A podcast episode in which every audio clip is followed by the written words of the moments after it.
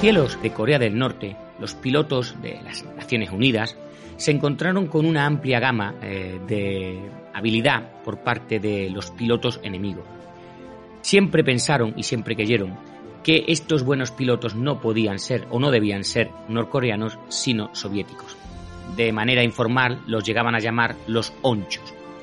Este podcast se va a centrar principalmente en las hazañas de estos onchos, en los verdaderos pilotos soviéticos y en sus comandantes. Eh, no vamos a, hacer, a detallar todas las anécdotas, las victorias, las pérdidas de la ONU o del ejército de los Estados Unidos, pero sí que vamos a dar una visión general y precisa de esta desconocida guerra aérea, aunque fue novedosa en muchísimos aspectos.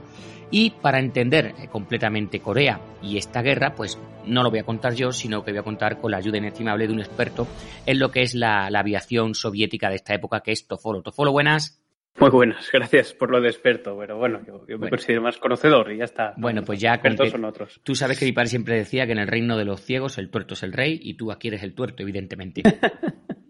Eh, Recibido. Eh, creo que coincidimos, ¿verdad? La guerra de Corea fue muy novedosa en el apartado aéreo, porque en el, en el apartado de tierra, excepto algunos carros de combate, se peleó con los mismos fusiles y los mismos armamento ligero que se había utilizado durante la Segunda Guerra Mundial, ¿verdad?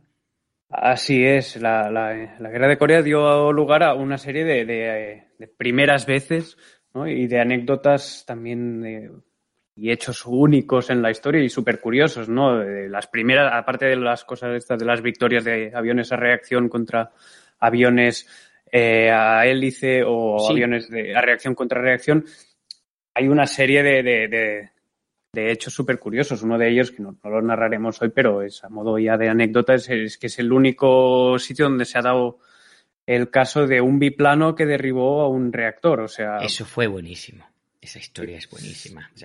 Un P2. Eh, un P2, sí, sí. Deberías contarla, o sea, en un segundillo, eh, cómo este reactor eh, fue derribado, pues la gente se quedará pensando cómo es posible que un P2 derribe a un reactor. ¿A un, P, un P80 Lightning puede ser? No.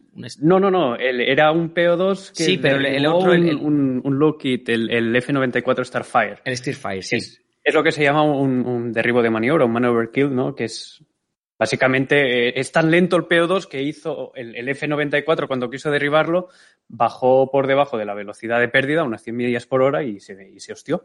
Entonces, claro, esto es un derribo legal, vamos a llamarle así. ¿no? Totalmente. Es un derribo eh, que sea a ver, la historia es esa, es que como veían, pasaban tan rápido, no podían derribar, le decía, ¿qué hacemos? Dice, bueno, ponte detrás suya, parece un poco de broma como las películas, ¿verdad? Ponte detrás suya y cuando lo tengas a tiro dispara, pero antes de que llegara a ponerse a ponerlo a tiro, se fue a pérdida.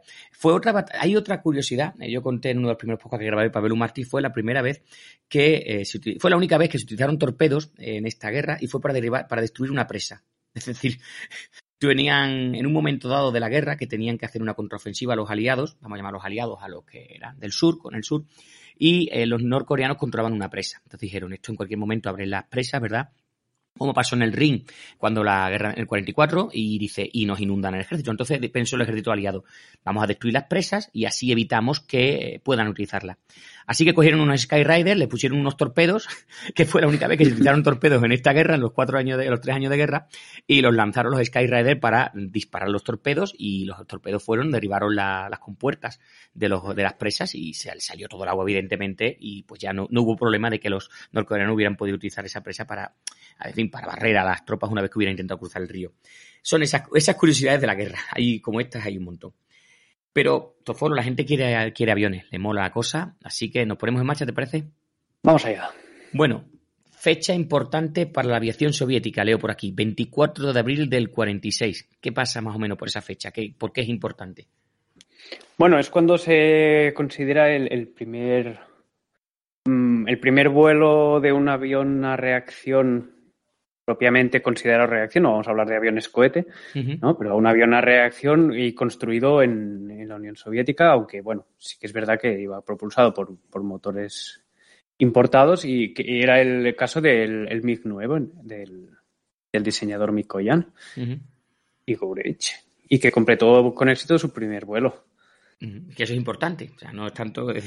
cuando no tienen el primer vuelo, pues cuando falla alguna cosa, pues eso no ha pasado. Eso pero vamos, este ejército y cualquiera. No, Claro, no, y además el, día fue más grande todavía por eso, porque un poquito más adelante eh, se dio el, segundo vuelo de un avión, una reacción de combate, de, que era el, el Yak 15. que ese mismo día se, se, se, dice que fue como el nacimiento de la, de la aviación a reacción soviética. Pues, eh, no sé cómo estaban en aquellos momentos el resto de las naciones en cuanto a, aviones a reacción. Estamos hablando de que solamente hace escasamente un año que ha terminado la Segunda Guerra Mundial. Correcto, sí. Eh, a ver, sí que es verdad que a modo modos más o menos conocidos, los americanos disponían de los primeros, eh, los Lockheed, los P-80, los, los Lockheed eh, que, lo Star. Que lo veremos hoy a lo largo de este podcast. Eso es, y, hacían sus primeros pinitos también con, con, sus, con sus reactores eh, Grumman. Y por la banda británica teníamos los Gloucester, los, los, los Gladiator, eh, los, ay, los Gladiator, los, los Meteor, estaban los de Havilland Vampire, estaban empezando ya los primeros eh, reactores así. El Meteor tiene una pinta chulísima. Son estos cazas que de los años 50 con un aspecto. Claro. Sí, sí. Y bueno, que hay siempre ha habido el un poquito la, la controversia este de si llegaron o no llegaron a participar en la Segunda Guerra Mundial. Estos aviones, ah, bueno, ya se sabe que no. Pero bueno, además de que estaba el famoso. ¿Te está gustando este episodio? Hazte fan desde el botón Apoyar del podcast de Nivos. Elige tu aportación y podrás escuchar este y el resto de sus episodios extra. Además, ayudarás a su productor a seguir creando contenido con la misma pasión y dedicación.